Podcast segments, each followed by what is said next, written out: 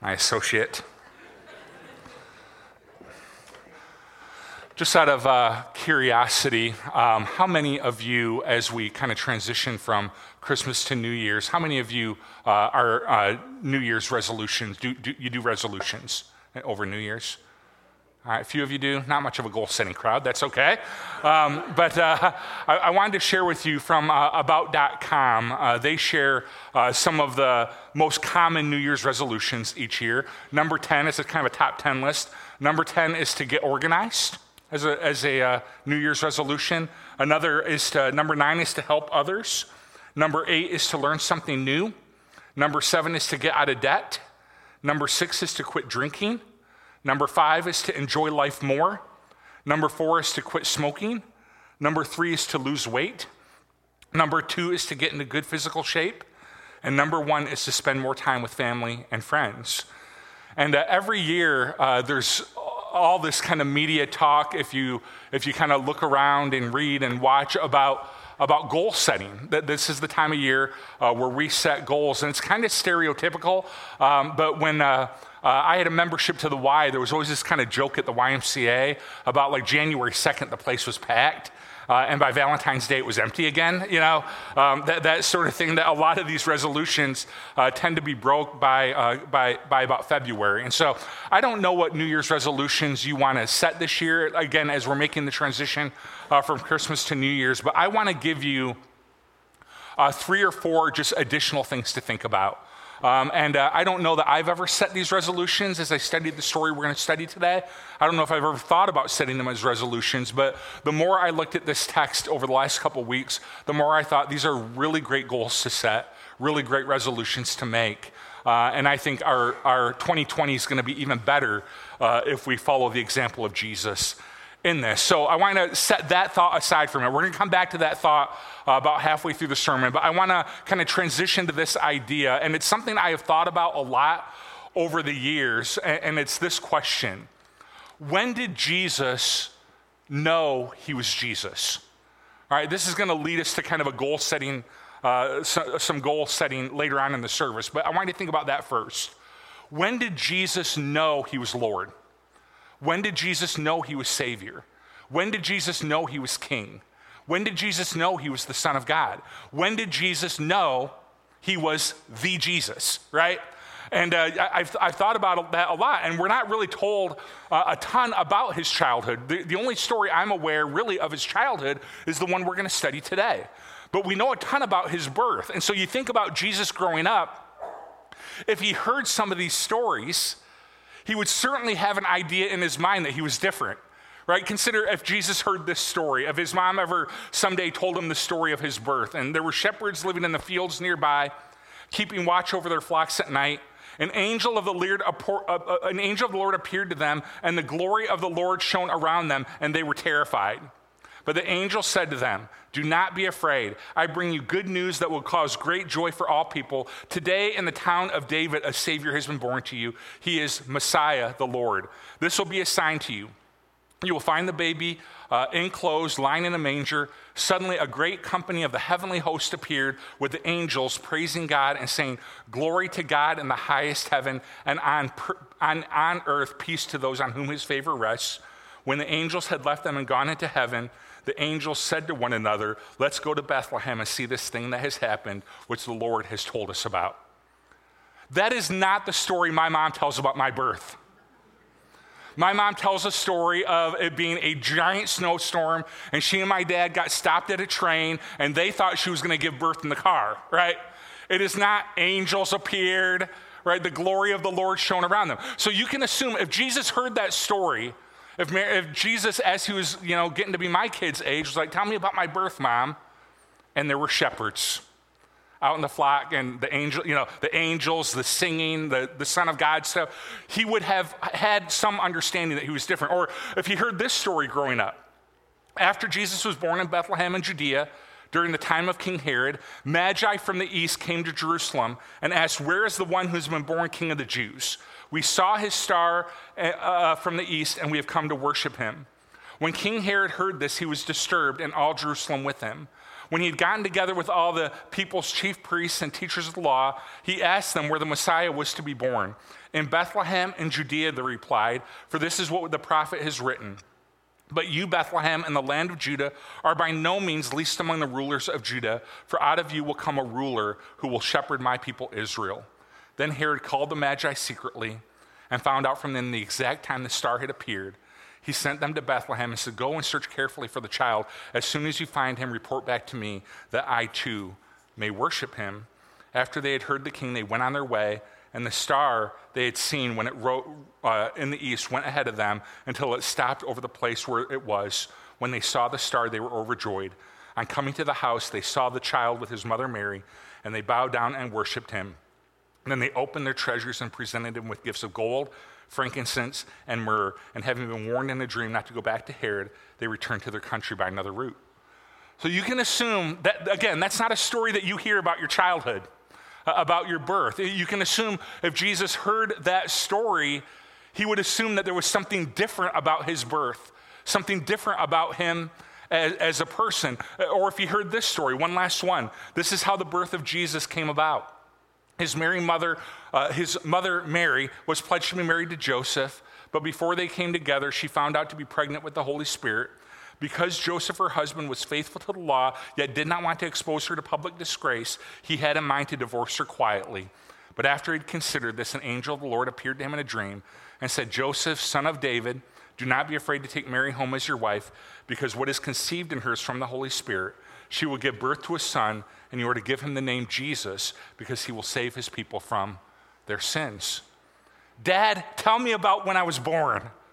Ah, it's different. It's unusual. It's special. And we can assume that Jesus knew these things, that his birth was unique, that he was special, that in some way he was the Lord, he was the Messiah, he, w- he was the King. But when exactly did Jesus know he was Jesus? When exactly he knew, did he know his mission? Did he know his purpose? Did he know God's, uh, God the Father's plan for his life? Kind of quick spoiler alert no one knows. Nobody knows. We have virtually no stories about the childhood of Jesus. Don't you wish we did? Right? There, there are virtually no stories, but think about Jesus as a child. How amazing must that people have surmised that maybe he did some miracles as a child, and nobody knows, and I, I doubt that's even true, to be honest with you. But, but it, it is fun to think about. What was he like as a kid? What was he like as a child? What was he like as a teenager? What was he like growing up? And like I said, we virtually have no stories. We do have one kind of story ish, and I want to show it to you. It said, When Joseph and Mary had done everything required by the law of the Lord, they returned to Galilee to their own town in Nazareth. And here's what I want you to see the child grew and became strong. He was filled with wisdom, and the grace of God was upon him. And then every year, Jesus' parents went to Jerusalem for the festival of Passover when he was 12 years old. So here's, here's the story, all right? Here's the story that uh, the gospel writers thought we should know about Jesus' childhood, much, I think, to Mary's chagrin. When he was 12 years old, they went up to the festival according to the custom. After the festival was over, while his parents were returning home, the boy Jesus stayed behind in Jerusalem, but they were unaware of it. Really, this is the one story. This is the one story we're going to tell, all right? And thinking he was in their company, they traveled on for a day. Then they began to look for him. Has anyone seen Jesus? Where's Jesus? Uh, among their relative and their friends. When they did not find him, they went back to Jerusalem to look for him. After three days, three days, all right, they found him in the temple courts, sitting among the teachers, listening to them and asking them questions. Everyone who heard him was amazed at his understanding and his answers. When his parents saw this, they were astonished. And his mother said to him, Son, why have you treated us like this? Your father and I have been anxiously searching for you. Why were you searching for me? Jesus asked. Didn't you know that I had to be about in my father's house? But they did not understand what he was saying to them. Then he went down to Nazareth with them and was obedient uh, to them. All right? All you kids hear that? He went with his parents and he was obedient. Right? Obedient. Right, right. But his, his mother treasured these things in her heart. And Jesus, here's what, all right, here it is again. Jesus grew in wisdom and stature and in favor with God and men. I find this story uh, enormously fascinating. Uh, first of all, because Jesus' parents left him behind. So the next time you're like, oh, am I a good parent? Am I doing a good job? Am I doing the right thing? Mary, the mother of Jesus, lost her 12 year old. All right? So, like, if you haven't done that this Christmas, you're, you're, doing, you're doing pretty good, all right? So, Jesus' parents left him behind. And, and I find it so interesting. Here you are, you're entrusted with this gift the Son of God, the King, the Messiah. And, like, the one thing God asks you to do, keep an eye on him. right? You lose him, right? You, you lose the Son of God. And so I, I find it interesting in that way. I, remember uh, right before I moved here, uh, Cheryl and I uh, took some kids uh, about an hour and a half away from our town, and we went to a youth conference. And uh, we were there, we did the whole youth conference thing, and we gathered all the kids, I guess there were probably about 20 kids or so. We gathered them at the top of the escalator right before we were going to get into the cars to go home. Top of the escalator, count all the kids, go straight to the cars. At some point, this girl had wandered away. I have no idea when, but we get in the car, we drive all the way home, an hour and a half or so. Um, we drive all the way home, and uh, I get out of the car and I realize uh, this girl is missing. And I have never been so terrified in all my life. Uh, called hotel security, they had her. Uh, she, she was back at the hotel. Somehow she'd wandered away from me, but I had to make the dreaded phone call to her mom. And uh, so I called her mom. She had three, her mom had three children. And I called her and I said, I am so sorry. We've left Deanna back at the hotel accidentally. I'm on my way back right now. I'm going to go get her. And here was, I promise you, here was her mom's response Oh, don't worry about it. We've done that before. And I felt better because I, I had like 20 kids and she just had the three. So the fact that she had lost this girl made me feel good about myself. And uh, so I drove, I drove back, I drove back to get this girl. This isn't part of the sermon really, but just to complete the story. But I drove back to get this girl, and she's with hotel security. I said, "All right, Deanna, let, us go home." And um, I, we walked up to the minivan. I said, "There's no one else with us. You can ride in the front if you want." And she goes, "I think I'll ride in the back." And like she, she got to the very back of the and did not say a word for an hour and a half. She was so mad at me uh, for, for leaving her behind. But I have like a tiny, tiny uh, little bit of feeling about G- uh, uh how Jesus' parents must have felt in this moment. I mean, this was three days they were looking. Three days that they're looking, and you can put themselves in, in their position. Our whole ordeal with this girl was like three hours. And I know how terrified and afraid I was, and it wasn't even my daughter, right? So, so um, I, I, can only imagine uh, how, how they felt. But here's what I want you to see what is so interested, interesting in this story. When I talk about when did Jesus know he was Jesus, is that the, the text mentions twice that there was a period of growth when it comes to Jesus, that he grew in wisdom, he grew in stature. He grew in his understanding of grace. There was a period of growth with Jesus. Now, I think it is important to kind of get in here theologically that Jesus never sinned. So when we talk about a period of growth, we're not talking about anything that would be sinful. Um, that, that there, there, was no sin in his childhood, no sin in his teenage years. He never chose to do the wrong thing or, or say the wrong thing. But there was this somehow this period of growth where Jesus is growing. First of all, physically. That you can assume that Jesus went through the awkward teenage years, right? Just like we all do. So Jesus went through the awkward teenage years. He, he physically grew. But then I think we can assume that there's something going on here spiritually too, that he is growing in his understanding of who he is. He is growing in his understanding of grace. He is growing in his understanding of wisdom. There was a period of growth. And, and what that looked like exactly is something that we'll have to say for God when we, when we get to eternity of man, what did this, the, the text says that Jesus grew. What does that look like in the Son of God? What does it look like for him to, to grow? Um, and that's just something we'll have to ask God. But I want you to know if there was a period of growth in Jesus' life, this is the time of year where we're talking about how we want to grow and uh, how, how we want to uh, how we want to move forward, how we want to learn and grow and uh, become the people that God wants us to be. So I just want to pull some things from the text, uh, like three or four things. And I just want to encourage you today, when, when you go home, consider adding these to your New Year's re- resolution list.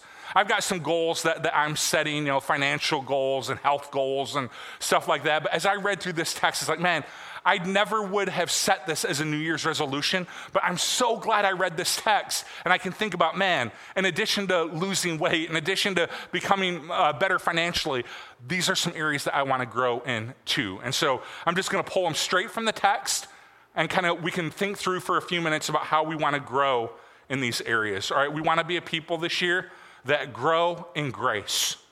All right, the text talks about that right uh, toward the, the, that the child grew and became strong. He was filled with wisdom, and the grace of God was upon him. We want to grow in grace, that we want to grow in our understanding of what Jesus has done for us. That I think we can always grow in that. that this is one of those things that, if you're like me, I was raised in the church. Uh, my parents became Christians the year I was born. I always say was, they looked at me and they're like, We need the Lord we need the Lord. So they, my parents immediately like went to church when I was born, and uh, they were right. They did need the Lord. But um, uh, so I could, I just kind of grew up. My parents became. Uh, uh, became really, really, really, really into spiritual things, really, really into God. And so we were just there all the time.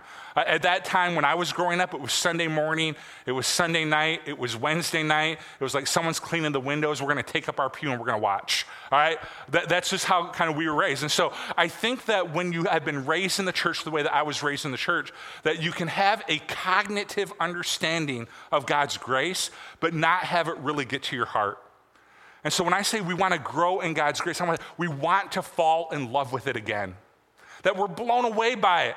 We're blown away by what Christ has done for us, the grace he has shown us, the mercy he has imparted to us, the relationship with God that we're able to have because of his grace. We want to grow in that this year and maybe have a prayer of God, I don't just want to understand this. I want this to change my whole heart. I, I, don't want to just understand. I want it to change my whole heart and my whole life. So we want to grow in our, our understanding of grace for ourselves. But here's the other thing we want to grow in our dispersion of grace toward others. That a, a Christmas gift is never meant to just be received, it is really meant to be shared. And so we don't we talk a lot about receiving the gift of grace, but we don't ever want to forget that we also want to be a people that impart grace to others. So maybe this is the year that you finally you take that additional step to try to forgive that person. Maybe this is the year that you take that step and you try to show a kindness to that person. Maybe this is the day where you take a step and you serve your community in a way that you never had before. But to just pray to the Lord, this is between you and God. Of God, how do you want me? I've got this gift in my hand, but I can't just keep it to myself. How do you want me to disperse the grace that you have shown me? And God's got something in mind for you. I guarantee it. He's got something in mind for you that He wants you to do this year when it comes to grace. All right, so we're going to be all about grace, right? As we enter the new year, that we want to grow in grace. We want to grow in wisdom. We want to grow in wisdom, that we want to make better decisions. But in addition to that, we want to make godly decisions. We, we want to make decision, the decisions that Jesus wants us to make going into the new year. And here's, I just want to kind of give a little preface to this that sometimes a godly decision does not always look like a wise decision to the people around us. All right? So just kind of keep that in mind that, that if you ran a focus group on a decision that God is calling you to make, you might have people in your life that go, I am not sure that is a great idea. But if it's from God, it's a great idea. Right? If it's from his word, it's a great idea. So take Jesus, for instance, leaving heaven and coming to earth. Right? Leave heaven and come to earth. If you were to take a poll of people, a lot of people would say that doesn't seem like a great decision. You're in heaven, right? Just stay in heaven. But Jesus knew what he was called to do, and he knew it was a good decision. And going to the cross uh, ultimately became a good decision for all of us because Jesus was faithful. Um, so Jesus is going to call you to some things that might require faith, they might require risk, they might require courage. But if they are from God, they are better decisions. And so we need God's help to figure this out. And so one of the great verses of the Bible is like, man, how do I get this wisdom?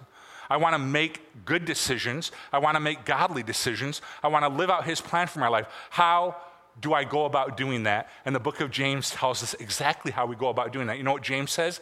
If any of you wants wisdom, he should ask. Ask. It's really, really super simple as we enter into the new year that we're going to spend some time. God, what is the wise path you have in store for me? What is the wise path? What is the decisions that you want me to make that may not seem wise to everyone around me? They might, they might not seem wise, but they're, they're your plan. They're your purpose for me. What is it you want me to do, God? And just ask. I guarantee you, just like He has a plan for you when it comes to grace, He has a plan for you when it comes to wisdom. Last one, we want to grow in stature. And take it, I've grown enough in stature over Christmas. I'm done. My stature is expanding at an alarming rate. But um, let me explain what I mean by that, all right? Uh, that, that we don't want to live our life trying to please everyone in it. But here's what we talk about when Jesus kind of grew in stature he grew in influence. Right? He, he grew in relational influence with others. And so we want that to be something that we're thinking about as we enter into the new year of God, I want to grow in my reputation with others. I want to grow in my relationship with others. I want to grow in my stature so that I can influence people for Jesus. And so, God, what are the relationships you kind of want me to focus on? How can I become more influential in some people's lives? How can I grow in stature? How can I grow uh, in influence? How can I make the difference that Jesus wants me to make? So, we're going to grow in grace, we're going to grow in wisdom, we're going to grow in stature, and that's three points, so I need to be done. It's almost like I'm a real preacher. The last one time a year, I'll be real. All right, three points. And uh, we want to grow in all of those things and just ask the Lord ahead of us, man, uh, what is the grace thing you want me to do? What is the wise thing you want me to do? And what kind of influence do you want me to have with, in, in the people's lives around me? What, how do you want me to grow in stature? How do you want me to grow in influence with the people around me? Let me pray for us. Heavenly Father, uh, we thank you so much for Jesus. And uh, I am uh, deeply curious about the way that Jesus grew. Um, I just know we don't have really any stories that describe it. So it's really not anything we can know. But we know that if Jesus grew, we need to grow. And so this next year, man, in, addition to losing weight and being financially responsible and and all that stuff, we want to have some spiritual stuff on our radar that we want to grow in grace. Help us to grow in our understanding of it for ourselves and our dispersion of it for other people. We want to grow in wisdom. We want to make the godly right decision. And we want to grow in stature and influence. Help us to do it, Lord. Uh, I pray that 2020 ahead um, would be a great year, a great year of spiritual growth uh, for us as a people and for us as a church. We thank you again for Jesus. It's in his name we pray. Amen. We're going to receive uh, communion uh, together as a church family right now. And it's just an opportunity for us to spend some time with the Lord and to maybe ask him some of these questions that, especially, how do you want me to grow in grace? This is a great time to ask that as we're, uh, th- there's two cups stacked on top of each other. One has some bread representing Jesus' body, the other has some juice representing his blood. This is his demonstration of grace. So it's a great time for us to ask, man, how do you want me to disperse this grace? I have it in my possession. How do you want me to disperse it to others? And pray about that. You can pray about wisdom. Maybe you have a big decision on the horizon. Right? God, I need your wisdom. This is a great time to ask him for that. God, give me your wisdom. I need your wisdom. And influence. God, I want to grow in stature. I, I want to I wanna be the, I want to influence the people that you want me to influence. And so you can just spend some time with the Lord right now. Uh, we'll pass them out. Hold on to those two cups. I'll come back up in just a few minutes and we'll receive them uh, together as a church family. Right?